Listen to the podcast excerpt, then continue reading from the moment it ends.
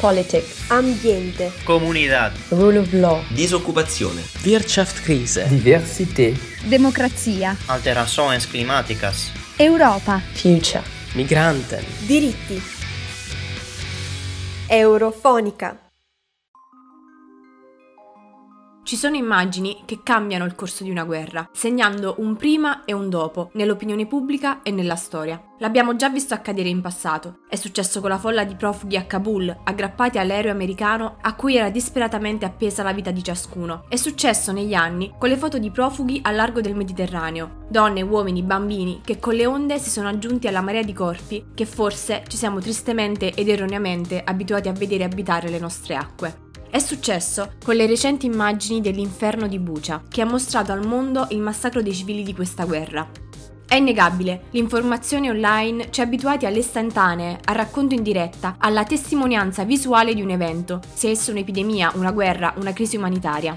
L'informazione di prima mano e la conseguente sensazione di essere presenti mentre l'orrore accade dovrebbe essere sufficiente a dissipare ogni menzogna, ogni fake news, ogni antiversione della verità, Eppure, anche quando le prove sono numerose, schiaccianti, quando l'intero mondo sta guardando, quando l'opinione pubblica è sensibile e mobilitata, c'è sempre spazio per nascondere la verità. C'è spazio per creare una cortina di nebbia intorno al vero, offrendo versioni alternative della realtà che viene piegata alla propaganda, una post-verità.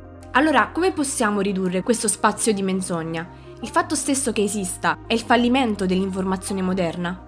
Il punto forse è che l'informazione è un mezzo e in quanto tale la sua efficacia dipende da chi ne fa uso e come ne fa uso. Se c'è una parte di mondo che non sa guardare, che non vuole guardare, che non può guardare, forse spetta al mondo che vede la verità prendere decisioni che siano commisurate alle notizie reali che riescono a raggiungere i nostri occhi.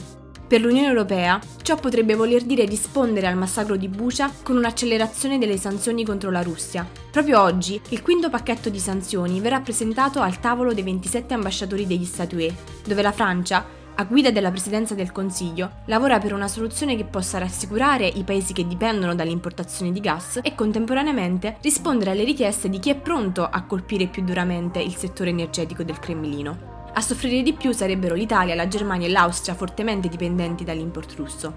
Gli interessi in gioco sono dunque significativi e gli effetti diversissimi tra i vari paesi UE e ciò aggiunge sicuramente complicatezza ad una scelta già di per sé non semplice. Resta vitale però una iniziativa comune europea, come evidenziato nell'appello firmato da 207 eurodeputati che chiedono l'embargo totale di petrolio, carbone e gas, la totale disconnessione di tutte le banche russe dal circuito SWIFT e l'estensione delle sanzioni ad un numero maggiore di oligarchi. L'embargo europeo al gas russo sottrarrebbe un miliardo di euro al giorno alle casse russe, ma l'Unione non è o non vuole essere pronta a questo pesante sacrificio. Si tratterebbe di una sanzione di così ampio respiro da poter, auspicabilmente, addirittura forzare una trattativa. Una risoluzione necessaria non soltanto per rispondere all'orrore in Ucraina, ma anche per rispondere con unione alla prepotenza di un dittatore incapace di vedere e di far vedere la verità. Erika Branca, da Pisa, per Eurofonica.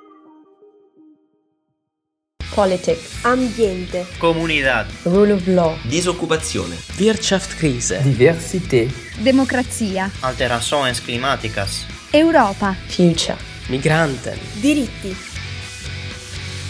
Eurofonica.